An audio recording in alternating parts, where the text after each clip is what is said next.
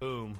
uh, food prices, and just the price of living. What are they going to do about inflation? This is the Michigan gubernatorial debate. This November.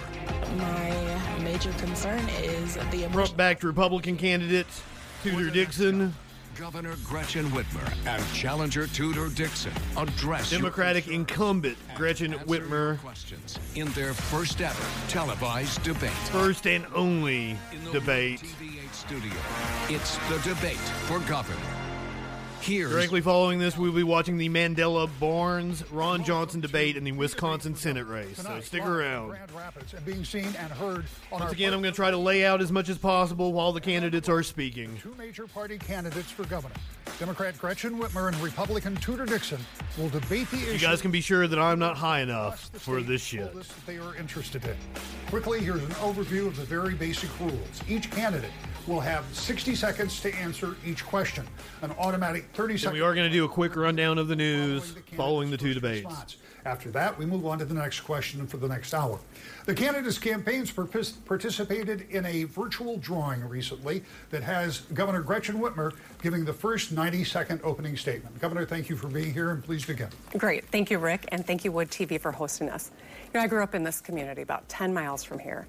I grew up in a household that was bipartisan, and we had very different perspectives, but we shared values. And that's how I know. When we stay focused on what really matters, it's a lot easier to see we all want the same things great schools, good jobs, safe roads, and communities. As governor, I've signed over 900 bills, every one of them bipartisan. I will work with anyone who's serious about solving problems. And that's how we made the biggest Wood TV. investment in state history. You live public in education. sexual anarchy. It's how we put 170,000 Michiganders on paths to higher education and skills, tuition free. It's how we secured the future of the auto industry is built here in Michigan. We also paid down $14 billion of state debt, amassed a record rainy day fund, and not only did we not raise taxes, we cut taxes for small business. I think tonight you're going to hear a lot of divisive rhetoric and a focus on the past from my opponent. Here's what separates us I still believe there is more that unites us than divides us. I believe in our democracy. I believe in decency. And that's what I'm going to focus on tonight and every minute I'm governor of this great state. Let's work together and build a better future for our kids. Mrs. Dixon, welcome to the debate. Thank you for being here. Your 90 second opening What up, statement. Tudor? Good evening, Michigan. I'm excited to be here because for many of you, it's the first time you're hearing from me directly. I want to tell you a little bit about myself. I'm a mom, I'm a wife, I'm a cancer survivor, and I'm a worker. I used to work many hours on the shop floor of a steel foundry, and I've owned a small business that was crushed by lockdowns in this state, like many of you. I also know what it is to have my children locked out of school and then have to try to get them back on track. I know how important it is to have safe communities so that we don't have to worry about our kids going out to play outside. And I'm running for governor because, quite frankly, Gretchen Whitmer has let us down. The last four years have been disappointing at best. Everything is more expensive. Our community, communities are less safe. Our job creators struggle to create jobs, and many are saying they think the American dream in the state of Michigan is dead. Our schools are getting worse, and our roads haven't been fixed. I'm sure you remember the promises that this governor made four years ago, right here on this stage.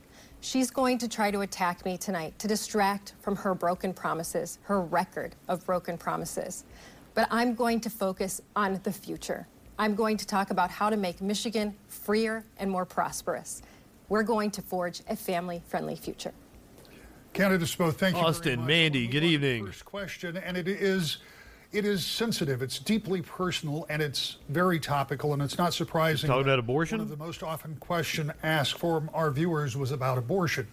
Each one of those questions came with a point of view. It came with what people were. What up, feeling, Jenkins? and sometimes it was agonizing. to read some Chainsaw, good evening. But what I tr- wanted to do, truly do, is I want to get to where you are on this issue very clearly. Ron from Allendale did a really good job. He asked it pretty simply when he said, please clearly explain your views on abortion. And to help Ron get to that answer, I'm going to ask you, and I will hold you to this if I can, if you support abortion rights, I want you to tell me what, if any, limitations you would accept.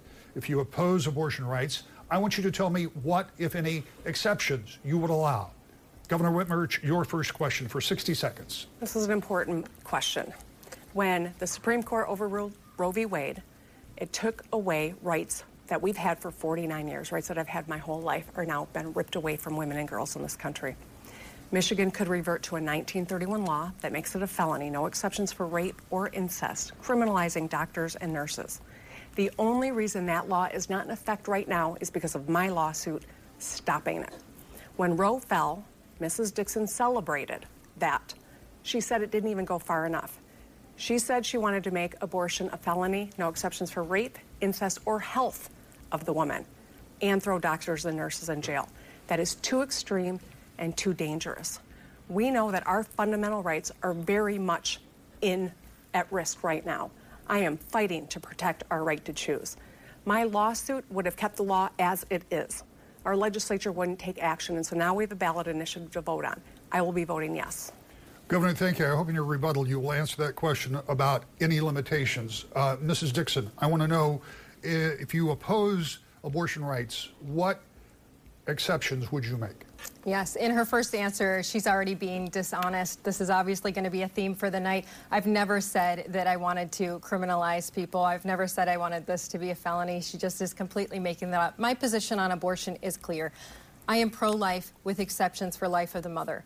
But I understand that this is going to be decided by the people of the state of Michigan or by a judge. As the governor's already stated, a judge has already ruled in this case. Please understand that the governor doesn't have the choice to go around a judge or a constitutional amendment. She will lie to you tonight and tell you that the governor can do something about a constitutional amendment. But you need to understand that it's very, very clearly written, and you should understand her position. It's extremely radical. It's abortion up to the moment of birth. She's already proven it with her record of voting. She voted no on a ban on partial birth abortion. That's how radical Gretchen Whitmer is on abortion. And she'll continue lying to you now. Governor, I'd like for you to define your position on abortion. Mrs. Dixon is either woefully underinformed about the office she's running for or she's lying to you. It's that simple. A governor will absolutely impact these rights. In fact, the only right abortion is still accessible in Michigan is because of my action. This is a candidate who said a 14 year old child raped by a family member is a perfect example of why we shouldn't have abortion rights. I've been fighting to maintain the law as it is. That's what I support, Rick. Here's the fact of the matter to protect our rights, we cannot trust Ms. Dixon. Are there any limitations, Governor? Rick, my lawsuit would have preserved the status quo with the limitations that are on the on the books right now. The legislature wouldn't enact it, and that's precisely why we are going to the ballot now. Thank you. Your rebuttal, Mrs. Dixon. She's clearly stated she has no limitation. She doesn't even want parental consent. That's what the proposal that she's out there talking about every single day says. She's lying about my position. And I can see why she's a little confused about a constitutional amendment because this is a governor who, time and time again, thought she was above the Constitution of Michigan. In fact, the people had to go to the Supreme Court to try to rip her powers away, even though she held on to them like grim death. This is how she's going to treat the people of Michigan. It is not how I will. Our second question deals with part of the same issue, and I believe she was referring to COVID restrictions. Proposal, proposal three, that is dealing with abortion rights. Now, this may or may weird to say grim death between the governor and the legislature. an analogy referring to COVID but restrictions. To the degree that you support uh, uh, or oppose this initiative, I want to know, and I want you to answer Alexander's question, uh, and this comes from Walker. It'll go. The first question will go to you. I would like to know if both candidates agree to uphold the will of the voters, no matter if Proposal 3 poses or fails. And you've already spoken to this uh, to some degree, uh, Mrs. Dixon. But in other words, uh, if you're elected and Proposal 3 has passed, will you do anything to try to change it or to go around it or to somehow go against that vote? You're right, Rick. I've been very clear on this, and I've made this statement multiple times. I will always respect the will of the voter. I don't believe that there are laws that I'm above.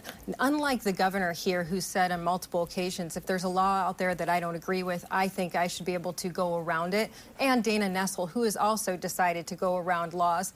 I don't believe in that. I believe in our Constitution, and I believe in the people's right to decide. Do you hear the moderator go, "Ugh." If you're elected governor and proposal three fails, will you then look for other legislative solutions or will you accept follow-up. the will of the people? Well, I'll always accept the will of the people, Rick. But here's the fact of the matter I still have a lawsuit that's pending in front of the Supreme Court. And so ultimately, that too will have to be decided. I think it's really ironic when Mrs. Dixon stands here and says that she will accept the vote, the will of the people. This is a candidate who still denies the outcome of the 2020 election. This is a candidate who will not pledge to accept the outcome of the November 8th election.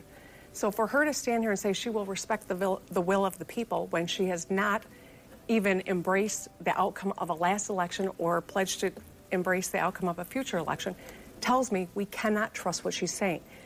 These are fundamental rights. We cannot make any assumption that a Dixon administration would fight to protect women's rights, women's access to health care, and, and families who are trying to grow their family through IVF is one additional example. A 30 second rebuttal and plenty to talk about there. Yeah, if we're talking about protecting women, then we should go through a few of the vetoes that the governor has had recently. Vetoing safe housing for pregnant women. That's pretty tragic. Also, vetoing any fund, grant funding for parents who just want to adopt and have a family. She also vetoed funding for critical pre- pregnancy centers because she said they offered information on adoption. That's not exactly family friendly. So, once again, the governor is being dishonest with you. She wants abortion to be your only option. 30 second rebuttal, Governor. That's ridiculous. Like so much of what I think we're going to hear tonight, we know what the law is. We know what women demand and women require in their reproductive health care. We also know what this candidate for governor has said She about vetoed it because rights, it was mostly geared towards connections to fake women's health centers. Future generations of women and girls. The most important economic decision a woman will make in her lifetime is whether and when to bear a child. This candidate for governor wants to rip that away from her. Candidates, we're going to move on, and this is going to be the first of our video questions. As you know, we ask our viewers to submit questions, and a few of them we reached out to and asked them to record the verbatim of what they asked us. And this first one, it really struck me because each of Taking us TikToks now is what he's saying. Public schools or in college. And Carson from Grand Rapids has an important question that I feel certain is shared by many of us and many of his peers. You can see it right over here. As a high school student, school safety is a top priority for me. What will you do in order to keep our schools safe and ensure protection to all Michigan students? Well, I've got a I've got a message to the kids out there. There are so many pressures for kids in school these days, and I would expand Kason's question to say this. Sherry from Troy wants to know, in addition to school safety, how do you support students' mental health in schools? Governor, I'll begin with you. 60 seconds. Sure, Rick. Well, we've made historic investments in education. That includes wraparound supports for mental health. I've listened to parents, and I know school safety and mental health of our students is paramount. I gotta tell you, as a prosecutor, I led the efforts to get prepared for a new school year, active shooter drills with our police officers. As a mom, I am furious. I'm angry that What the cops this gonna do? Only in this country, the number one killer of children is gun violence. As governor, we need to act. I support secure storage. I support background checks. I support red flag laws. My opponent, on the other hand, does not. She's proposed more guns, less oversight, and eliminating gun free zones. She claimed not to even know what safe storage was, which is exactly what the Oxford families have been lobbying for. That kind of out of touch governance only makes our kids more at risk when they're in our schools. Mrs. Dixon, 60 seconds on keeping children safe in schools and their mental health. Yeah, in 2018, our state police released a Safe Schools report. That Safe Schools report covered everything from hardening our schools. Well, to throw it away because the cops don't know what they're doing. students was taken care of, and making sure we're seeing those flags when we see a child that's in danger. The governor hasn't even come Do out. the and talked opposite of whatever the cops recommended. the, uh, the Michigan Department of Ed has now come out and said there are times when we can hide a dangerous situation from parents. If a student wants to harm themselves or someone else, We should hide it from the parents. We've never seen something like this before. We're in really scary times. We need to trust our experts. When our state police come out with a report like that, we need to take it very seriously. The money that we've received so far from the federal government could have been used to harden our schools over this summer, but nothing happened. We really need to take that money and focus on how to keep our, our kids safe inside of those buildings. 30 seconds. Governor Whitmer, as a rebuttal, please. The same month as the Oxford school shooting, where four children were murdered, eight were injured, and the community was terrorized. Tudor Dixon posted on her social media a picture of her shooting a Old gun Tudor. with the caption that said, Gun control means using both hands. She is too dangerous and too out of touch to be trusted with protecting our kids. She'll put the Second Amendment before second graders every time. We cannot let that happen. Mrs. Dixon, you have 30 seconds. Gretchen Whitmer's made it pretty clear. She wants to make sure she takes away any protection you can have. She wouldn't allow protection even inside of the school, where we know that's the best case scenario if we have someone that can shoot down a shooter, shoot down a threat. But she doesn't want anything like that. She wants to make sure your kids are in a sitting duck zone where there can be no guns and there's no protection against them. The idea that she thinks that any having any type of weapon is too dangerous for the state of Michigan, she'll take all of your guns away. Mrs. Dixon, the next question. The moderator keeps sighing at her. The subject of schools. And this is rather broad because, again, it's a subject that we got so many questions about, and I, I couldn't get every nuance in there. So I want you to talk about your view of education, how schools should operate, how you think that should work. But included in that, we know that Michigan's public schools are always an issue in a governor's race, and the same is true now. I want you to tell me from that Parkland.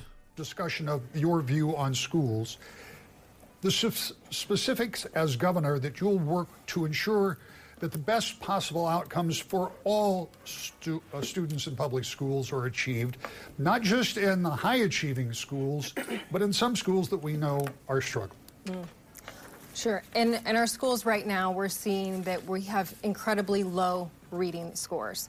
We've talked about this for years, but after the pandemic and kids being out of school for almost two years, we've gone through a crisis and we don't have an opportunity right now to catch our kids back up. Michigan is one of the Kids out of school for almost two years. What is she talking about? tutoring plan for our students. We've talked about 25 hours for every child to make sure they get back on track. We need to get our kids back to reading and back to the basics. Right now in Michigan schools, as you're seeing on the news, parents are really concerned about what their kids are being taught with this sex and gender theory and not teaching them to read, write, and do math. We've made it very clear. We want parents involved in the child's education, and we want to go back to the basics, making sure our kids know how to read, write, and do math. From kindergarten to third grade, they're learning to read. From third grade on, they're reading to learn. If they're missing that crucial step, we're robbing them. Governor, let's hear what you have to say about that and how we make sure that all students have, as clearly as possible, the same opportunities in all of our public schools. Absolutely. I love this. Decouple funding from property taxes. Michigan Public Schools. I went to Forest Hill Schools right down the road. This is personal for me. I know that an education is what levels the playing field and creates opportunity for every person. And that's why I worked with the legislature in a bipartisan manner and we delivered the biggest investment in public education in Michigan history. We closed the gap between districts. We ensured that we've got wraparound supports, whether it comes to mental health supports or tripling the number of literacy coaches. We're dropping class size and luring great people to go into teaching. That is how we ensure that all kids have a great education. We are making great strides. There is certainly more work to, more good work to do. We want to be a top 10 state when it comes to literacy, individualized tutors. But I need you to know this. The person bankrolling Mrs. Dixon's campaign is Betsy DeVos. Why is that? Because they want to take half a billion dollars out of our public schools. You have 30 It was a scam to funnel public money into private she says She institutions. closed the gap. What she really did was close the schools. And when we talk about making sure there is no wrong path for any child, you should know that when Detroit Public Schools kept their schools closed longer, she was silent. When Flint Public Schools closed their schools down again, Gretchen Whitmer was silent. In fact, in the midst of the pandemic, when the legislature said they would give her money for reading scholarships, one of her people came out and said, smelled too much like vouchers because they don't want parents to have control. She doesn't want you to have an impact on your child. I don't want public money going to religious and private Betsy institutions. DeVos's voucher plan might help Betsy DeVos, and it might help Tudor Dixon too, because her kids go to private schools. I don't have a problem with kids going to private schools. That's her choice. But the fact of the matter is, is that most kids don't have those options. And that's why we've got to improve the education system across the state of Michigan so that every child has a great education. A governor's job isn't just to take care of our own kids, it's to take care of all of our kids. Candidates, we're going to move on to another subject that was very high on the list, as you will understand. And people wanted to know a thousand questions, that's an exaggeration, about the state's response to COVID 19. And there's no way to go through all of the questions. So, as we sat around trying to think of a way that we could get to that question and give it some depth, here's what we want to do. Instead of going one by one through every grievance or why did this happen or why didn't this happen, I want you to think back. Given the advantage of two and a half Notice how he knowledge that we keeps sighing every time Tudor Dixon answers a given the advantage question. It is hilarious to me. Always particularly good. I want to first ask you, Governor, looking back, if there is anything that you would have done differently. And Miss Dixon, when I get to you, I want to ask you if you had been governor, what would you have done differently? Governor? Well, let's start with this. COVID was incredibly hard on every single one of us. We know that this was a brand new virus that we didn't know a lot about. We knew that our hospitals were filling up and that people were dying. We were in desperate search of masks and ventilators. There were refrigerated trucks outside of some of our hospitals to store people's bodies who didn't survive COVID. It was a desperate time. So I talked to the experts. I listened. I asked questions of our national experts, of state experts. I talked to my fellow governors, Republicans and Democrats, and we helped one another as we made tough decisions because lives were on the line. Studies have shown that our actions saved thousands of lives. Now, 35,000 people in our state have died from COVID. They may not matter to some, but they matter to me, every single one of them. If I could go back in time with the knowledge we have now, sure, I would have made some different decisions. But we were working in the middle of a crisis and lives were on the line. Mrs. Dixon, given the information that we had two and a half years ago, what do you think you would have done differently if you were governor? Well, the governor wants you to believe that she did listen to the experts, but we have the letter from the Nursing Home Association that said, whatever you do, don't send COVID positive patients into nursing homes. And yet the governor did. When Andrew Cuomo even backed off of this, Governor Whitmer doubled down. She even tried to hide the final report of the numbers of how many deaths we had. In fact, she's tried to hide a lot from this pandemic. She tried to hide, or she did hide effectively, why her Department of Health and Human Services director left. In fact, she even paid him off with a secrecy agreement. The same with unemployment. What a debacle to have $8.5 billion fraudulently sent out. Now I've got people bringing bills from the state up to me, begging me to forgive the unemployment that she's trying to get out back because she accidentally sent eight and a half billion out. And what about our students that she kept locked out of schools and wouldn't listen to parents when they begged her to let them play? Let them play. She wouldn't even listen. Governor, you have 30 seconds. None of what my opponent just said is true. It just isn't. Here are the facts. While my life was being threatened for making hard decisions to save lives across our state, Mrs. Dixon was spreading conspiracy theories. Mrs. Dixon was downplaying masks, saying that this would go away without getting vaccinated. She said kids couldn't get COVID. Had she been governor during the pandemic, thousands more people would have died. A lot of those deaths would have been in our nursing homes. 30 seconds. Unfortunately for Gretchen Whitmer, everybody knows that I have been vaccinated and she's completely dishonest. But she can't be honest because she knows that her response was so completely horrendous. In fact, she closed restaurants down longer than any other state, and we lost 3,000 restaurants. But we just got a report today, just got the report today. Michigan is having a slower comeback than any of our surrounding states. So not only did she make bad choices when she closed us down and refused to open our schools, but she hasn't figured out how to recover. Candidates, we move on, and this is one of the more unusual questions that I've ever had because we've never been quite here since I've been covering politics in the state of Michigan. Michigan has rarely had more of a robust treasury. There has been more money that has come through. Some of it is federal, a lot of it is state money. There are billions of dollars that are still unallocated, even after the largest budget ever and the largest school aid fund ever. So, my question is and it goes first to you, Mrs. Dixon. What do you do with that money? Do you save it? Do you spend it? Give it back to taxpayers? None of the above? What do you do with maybe six or seven billion dollars? Well, Your water is not fixed, and uh, the former governor is trying to get out of being held accountable for it. Are getting caught back up. As we've stated, I stated earlier, Michigan is one of the only states that didn't implement a, a, robust tutoring system after the pandemic to get our students back on track. And the test scores show right now our third graders just failed their literacy exams nearly 60% across the state. And in Detroit, 90%. So when we talk about making sure there's no wrong path, that hasn't happened in the state of Michigan. We have the funding to make sure our public schools have the resources that they need. It's time for us to use them to make sure our kids get back on track and focus on the basics. Get back to reading, writing, and math. The governor still has not made a comment about the fact that parents are begging for our schools to go back to the basics and get our kids back on track. Governor? Let's talk about a few stats. Michigan's economic recovery is the fastest than any we've seen in our history. We have one of the strongest economic recoveries in the country. We know that we are seeing small business growth that's outpaced any year that we've seen in the last 23 years. We've made record investments when it comes to securing the future of the auto industry here.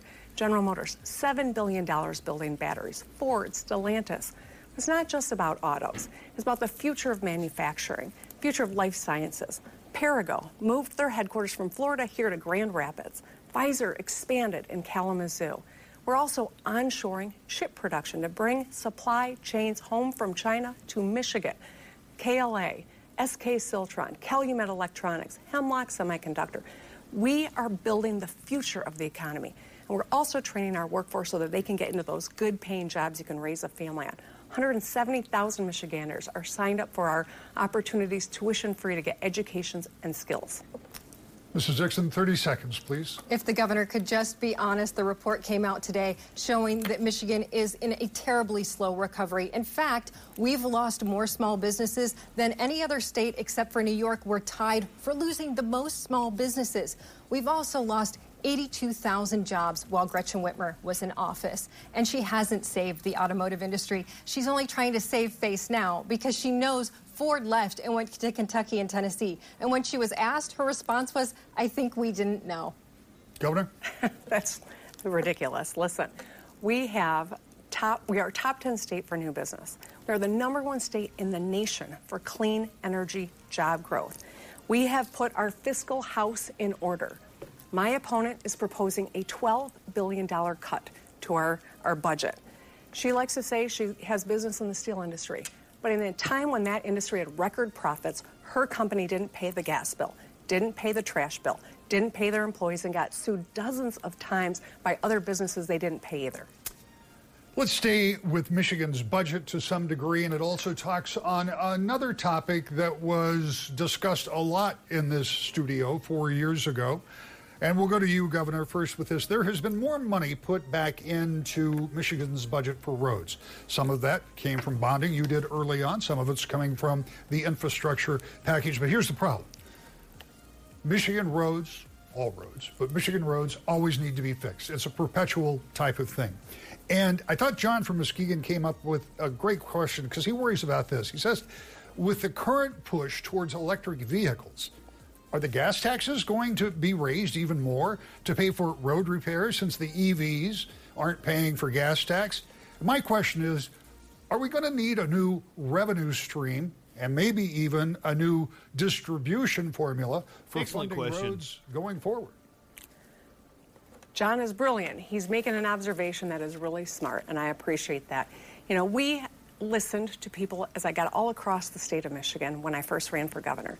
And we know that when you've got to replace the rims on your car, it's money out of rent or childcare. This is a fundamental for Michigan families. And so we've already rebuilt 13,000 lane miles, 900 bridges. There are orange cones and barrels all over the state because we are fixing the damn roads and moving dirt. But you don't overcome, overcome decades of disinvestment in four years. It is going to be an ongoing need. The $4.8 billion that I worked with in a bipartisan way with the legislature to get done will help us do more when it comes to fixing our roads, rebuilding our bridges, fixing water infrastructure that brings water into our homes. The Biden administration sent us billions with the Infrastructure and Jobs Act. I'm grateful for that. That will help. But as we think about the transition that's happening in our auto industry, our, our solution for roads is going to have to transition as well. Mrs. Dixon, it's going to be a question the next governor is going to have to deal with. Yeah, I'm sure this question was asked because four years ago on this stage, the governor was asked if she would raise taxes to pay for the roads that she said she was going to fix, which we now know her own roads commission says are in worse shape than when she took office. In fact, she said no, she wasn't going to raise the taxes. That was ridiculous. It was nonsense. You've heard those words come out of her mouth a few times tonight as well. Just remember that when she was saying those words four years ago, then one of her first acts when she got into office was to try to raise your gas taxes by 45 cents. In fact, when she says she's worked in a bipartisan manner, she's actually vetoed road funding in the past because she didn't get her way on 45 cent gas tax. You're right. We will have to figure out a way to fund the roads. It's going to take public private partnership in the future, but it's going to be a ways out because the entire co- country is not going to go to EV vehicles overnight. Governor, 30 seconds to respond. I think the evidence is all across the state, despite what Mrs. Dixon's commercials say. We are fixing the damn roads, we are moving dirt, we are using the right mix and materials, and they are built to last. But you don't overcome decades of disinvestment overnight we recognize that there is a lot of good work to do. When you see those orange barrels, see that as a sign of progress and remember to please slow down.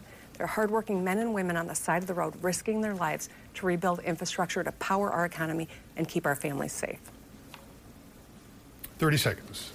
You'll notice that as soon as another election was coming up, she started to put people out on the roads. The governor didn't fulfill her promise. In fact, when she asked just a few months ago, didn't you promise to fix the roads? She said, no, I didn't promise, at least not in the first term. Now she's saying it'll take a, a second term and maybe even several more terms just to do what she promised in the first place, which she knew she couldn't do. But she wanted to earn your vote then, and now she's trying to get your vote again.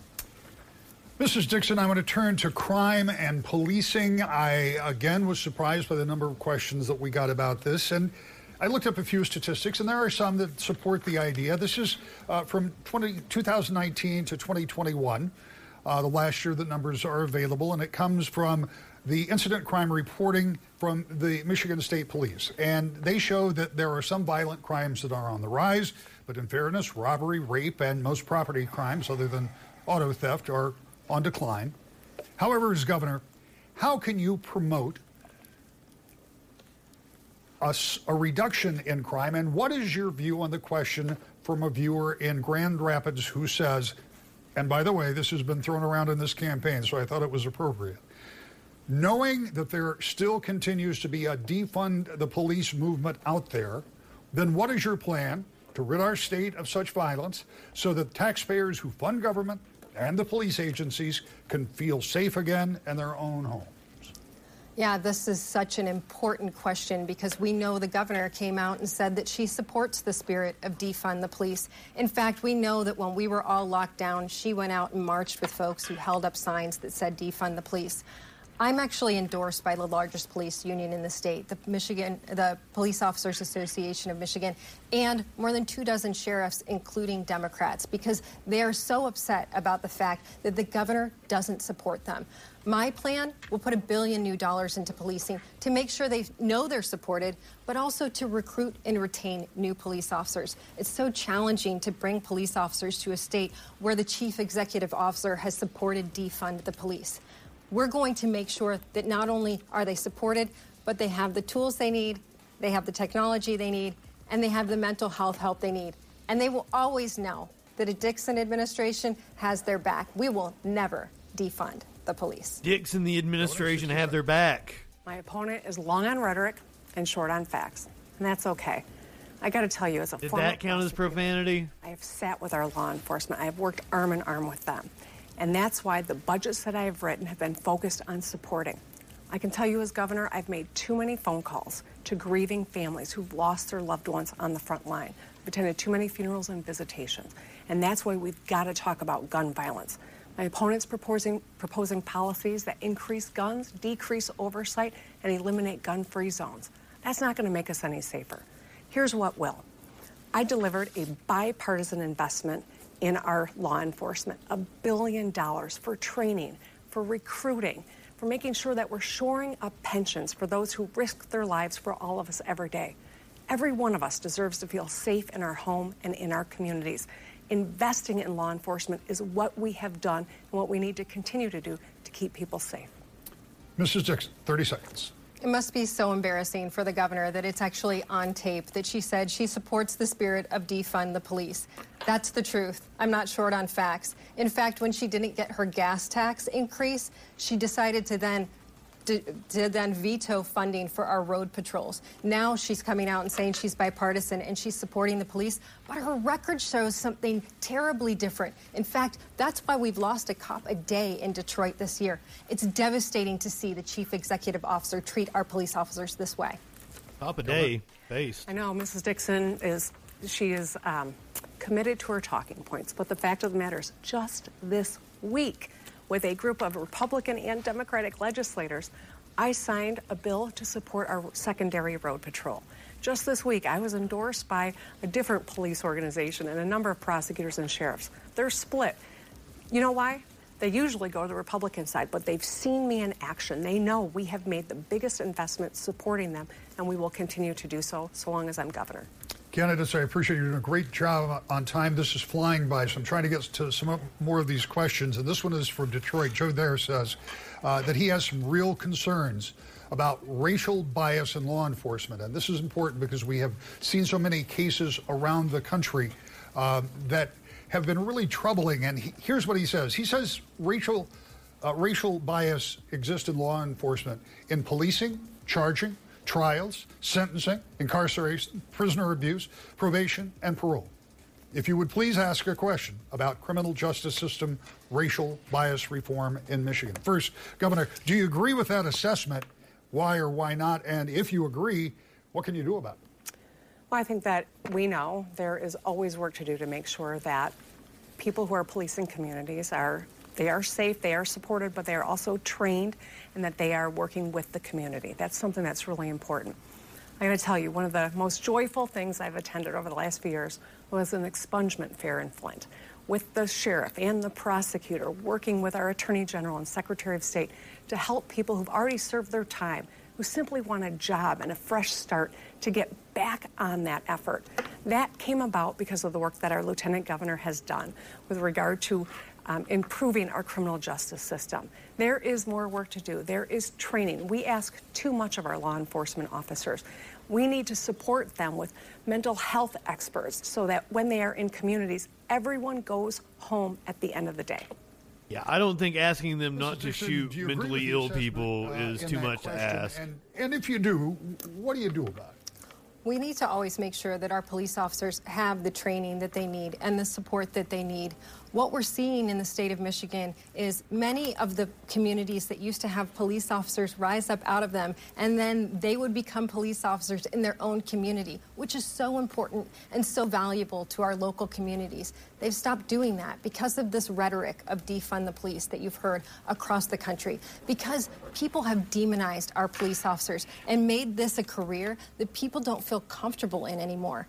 In fact, our own governor marching with the people who are out there saying the police are bad have helped move this narrative along. The police are bad. It's hard for our police officers and it's hard for our community. I think not only do we need training in our police departments, but we also need to bring our police officers into our schools to make sure our young kids feel comfortable around our police officers. Governor, that's a bad reason, or that's a bad uh, uh, policy for a lot of reasons. Is to keep her cool and to be a healer in chief. What Mrs. Dixon is referring to was a clergy led moment of healing. We had police represented as well. It was an important community moment. What won't heal the divide is someone who makes a rush to judgment, like Mrs. Dixon did when the altercation and death of Patrick Lyoya happened here in Grand Rapids. That won't fix problems. We need to support good cops. We got to make sure communities are safe. We can and must do both. Mrs. Dixon? As I've traveled around this state, I've had police officers tell me time and time again too often, Governor Whitmer criminalizes the police and glorifies the criminal. She comes out on the side of the person who's trying to harm our cop. She is someone who does rush to judgment. This is a real problem when you have your police officers out there in the line of duty in danger every single day. She's right. I'm going to support our police officers. I will always have their back. I will always make sure that they know they are safe in this state. Yes, to be honest, like uh, right the the old adage about uh, different races looking alike, I can barely tell these two women apart. Guns that involve guns, and the question arises: How do you keep guns out of the hands of people that would do bad things with them?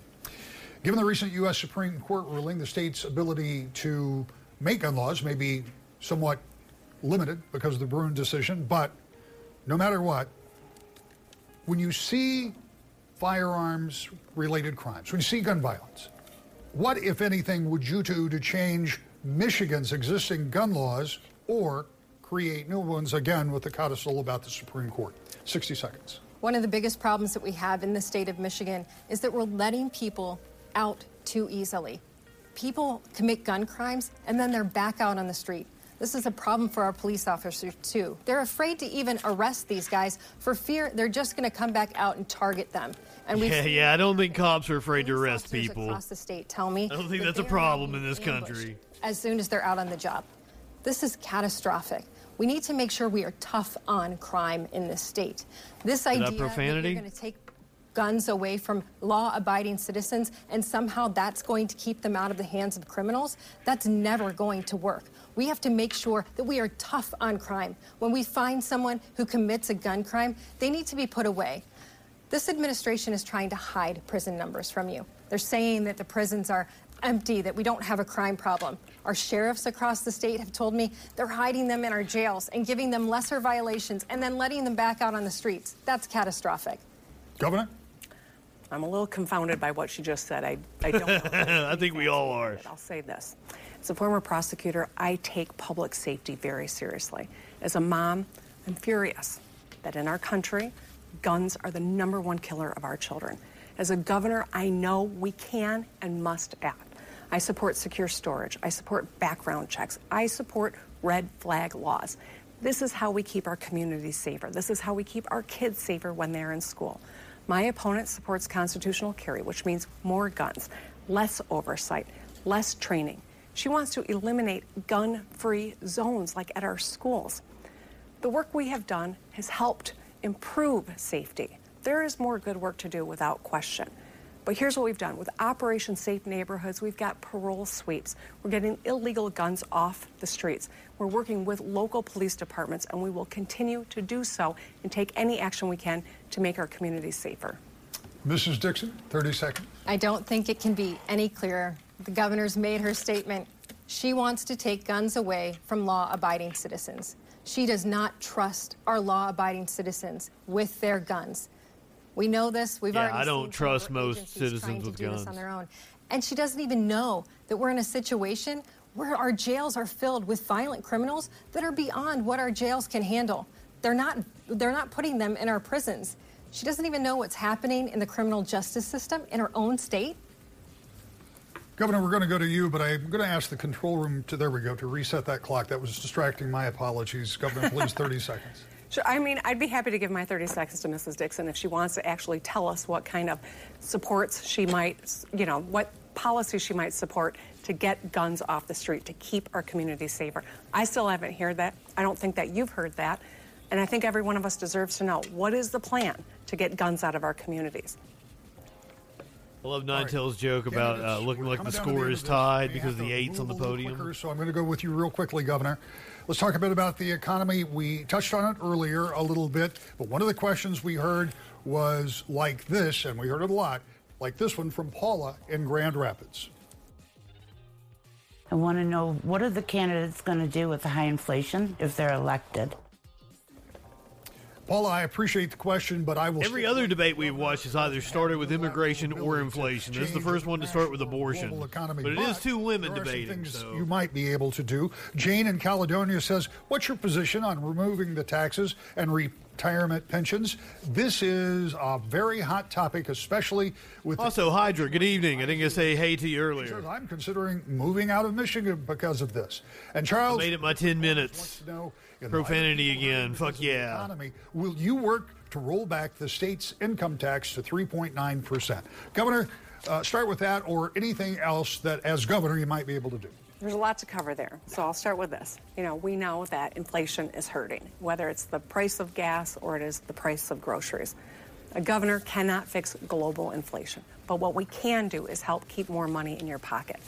I worked with the Republican legislature to make sure that we leveled the financial barrier to higher education and skills so that people can get into good paying jobs. 170,000 people are in tuition free programs now. We also expanded TriShare, which started here in Grand Rapids, by the way. The state picks up a third of the cost of daycare, the parent a third of the cost, and the employer a third of the cost. And for people who are really struggling, we have expanded for 150,000 kids in Michigan daycare that is free or low of cost. We also put our fiscal house in order. And because of that, because of the upgrade in our credit rating and the money that we've put in the rainy day fund, we could repeal the retirement tax, which I do support. We could triple the earned income tax credit, which I also support, and a pause on the gas tax. Mrs. Dixon, can you tell me what you think the governor could do? Because obviously it's a big problem. Yeah, well, it's very interesting that they asked about the pension tax because the governor stood here four years ago and said that she would, that that would be one of the first things that she would do, would be repeal the pension tax, and that hasn't happened in the four years that she's been governor. In fact, the other question was, would you try to get the income tax down to 3.9? The governor was actually offered two different reductions in the personal income tax to get money back in your pockets, but she vetoed both of those. It's not surprising.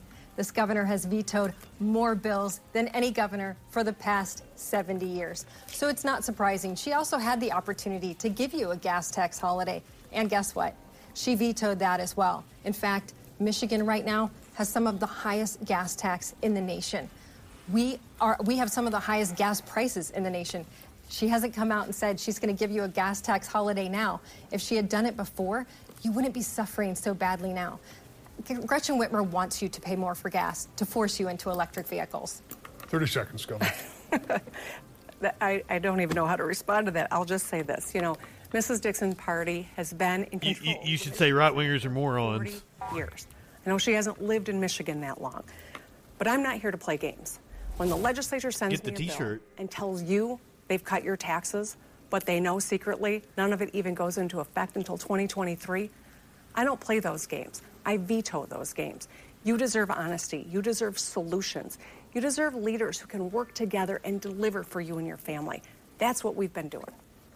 When we talk about inflation, you should ask the governor where she stands on line five and your gas prices because she has made it very clear that she wants to shut down line five and will do anything to do so. Even though Joe Biden says no, she's still trying to shut down line five today. Line five would raise the cost to heat your home, it would raise the price to fly out of our Detroit airport in a time we need economic development, and it would raise the cost of gas for your car. But she doesn't care about money in your pocket. She likes the political benefit. Candidates, we've come to the final question in our debate. We will have enough time to complete it, but I need you to stay on time. 2019, the legislature passed, the governor signed reform of auto no fault insurance. It came with a promise of lower premiums and choice in the coverage that you had. A $400 rebate from the Catastrophic Claims Association followed this spring. One of the consequences was a reduction in attendant care. That's for long term health care for people who have been injured. Don't forget, we're going to be watching the Mandela Barnes Ron Johnson debate on replay here in just uh, Uh, about 10 minutes. $45, which had a real impact, obviously, on families that depended on those. And Heather in Spring Lake wants to ask this. I would like to know what each candidate is going to do about fixing the auto reform bill for the injured victims that were injured before the auto reform. My son was injured in 2014 and has been affected by the auto reform bill. Mrs. Dixon, 60 seconds, please. Well, as you said, there is a lawsuit in the courts right now, and we're seeing that they're saying that this was a contract that has to be upheld. And so that's very that is very good news for the victims of this situation. But we probably need to talk to the legislature to see if we can go further. There's always bills where there's unintended consequences.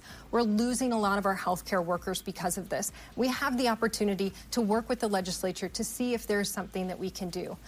The governor will tell you that she's the one that gave you those $400 checks. What she's not telling you is that she's also giving you the bill. You're going to end up paying $48 back for every vehicle because this was too fast. She knew that these victims were looking for compensation, but she still gave this out to try to buy your vote. That's what she's doing at the end of this election. You don't like TikTok town hall? Just wait until these debates start looking like Twitch Republican Party debates. controls both chambers of our legislature. We worked together because Michigan had high auto rates. Consumers wanted options. And so that legislation gave them options. And because of it, they've been able to save some money. They got a rebate. Also, we've got more people who are driving who are insured now because they can actually afford some of the options. Now, for people who were injured before that law was signed, they have a vested interest, and I believe that they deserve the care that they need. And so I am eager to work with the legislature. The Republican leaders in the legislature haven't come to the table yet, but I'll be a willing partner when they're ready to do that. 30 seconds. This governor has proven time and time again that she actually won't come to the table. She's, she keeps claiming to be bipartisan. I want to remind you that she has vetoed more bills than any governor in the last 70 years. So when she has sat up here and talked about her bipartisan willingness to work with people, do not be deceived. This is a woman who shut down the state and had to have her powers, her powers removed by the Supreme Court. Do not trust her with another four years to terrorize you. Governor, 30 seconds. Observable that goat. There are so many wonderful things that are happening in Michigan. There are certainly some challenges ahead. I will continue to work with anyone who wants to solve problems, not just score political points with rhetoric, but actually come to the table with alternatives. I've heard a lot of complaining and grievance tonight. What I haven't heard is alternative solutions. That's what I'm always going to stay focused on, and I'll work with anyone who brings that attitude and wants to solve problems, regardless of what side of the aisle they come from. Candidates, we have come to the question, the end of the question part of our debate. I thank you all for addressing those issues and highlighting some differences between uh, the two candidates. It's good. This is live with the Michigan gubernatorial debate. Governor, We're getting ready to watch a replay of the Mandela you, Rick, Barnes thank you all Ron Johnson debate. This election is a choice about our future, and I will always welcome honest dialogue. I think what you heard from my opponent tonight is divisive rhetoric to pit us against each other for her own political gain. I don't have time for that. I don't think you do either. These are serious times that require leaders who can solve problems and work together to make your life a little bit better right now. I want to continue to move our state forward, to make Michigan a place that can attract young talent and keep them here, to make sure that women have the right to make their own decisions about their bodies and their health, to ensure that Michigan is a place where every person is respected and protected under the law. That's the Michigan I want for my children and for yours. We cannot trust our future to dangerous people who peddle conspiracy theories, to people for whom problems are more politically valuable than solutions, to people who think they only win if someone else is losing. We don't have time for that. This is a great state, and our future is bright, and I'll work hard every single day to make sure of it. I'm asking for your vote in this critical election. Thank you, and good night. Mrs. Dixon, you have the final word. The governor would like to forget you to forget how hard the last four years have been with Gretchen Whitmer. She's shown us who she is. She stood on this very stage and said she wouldn't raise taxes. And she tried and tried and tried again to raise your taxes over and over. She also said that she cares about women, but she would gladly put little boys in your daughter's locker room. She also said she cares about parents, but she hasn't stood for parents who have said, Why do we have adults whispering sex and gender into the ears of our little kids? This governor's policies are Dog whistle transphobia there. destructive. Crime is up, jobs are down, schools are worse, and the roads didn't get fixed. That's what happens when you hire a radical career politician. You go in the wrong direction. Lansing needs common sense. We need to make sure we stop strangling our businesses and we help them to create jobs, we help them to increase salaries, and we help them to be prosperous. We need to tell our parents, we've got your back. We want you to have the final decision on what's happening in your child's education. And we need to make sure that cops, we hire more cops, and they know we have their back, and we're going to get out of their way and let them do their job. But most of all, I want to make sure that we put money back into the pockets of our middle class families. We need common sense. And when you lack it, that's all you can see. I hope to earn your vote and bring Michigan back to a family friendly Michigan on November 8th. Candidates both, I thank you very much for being here. I'm going to take Observable goat. It is because they look like kooks. In election years, one of the As a most conservative, it's getting things harder to and harder is to not bring look like a the candidates together for debates for a lot of reasons, and it's not because candidates don't want to debate, but it's a huge investment of time, and there are a number of considerations that you have to take for your own candidacy. For reasons on both of your sides, it might have been easier not to do this tonight. I get that. So I appreciate the fact that you personally agree, but moreover, in working with your campaigns, that you were willing to compromise and or set aside some of the problems that we might have had in putting this together. So my personal thanks to you, Like Kari Lake and uh, Katie Hobbs in your campaigns to work uh, with. Arizona. Yeah, the 88. One of the, The- important things it is Channel 8, Wood TV. for the past hour, there have been no commercials. This isn't about We uh, we determined that the the channel Wood TV kind of sounds like they live in sexual anarchy, You live in sexual anarchy? but it kind of seemed like they were appealing to white supremacists by having 88 on screen. For those of you who don't know, is HH.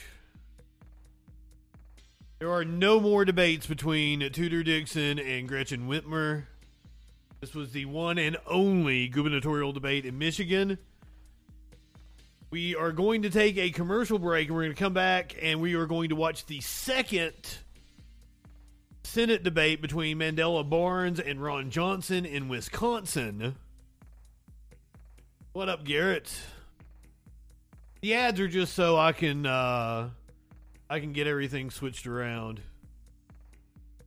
Uh, we'll we'll take like a three minute break and then we will be back with the Ron Johnson Mandela Barnes debate in the uh, Wisconsin Senate race. So see you on the other side of the break, and then we're gonna do uh, a quick rundown of the news afterwards.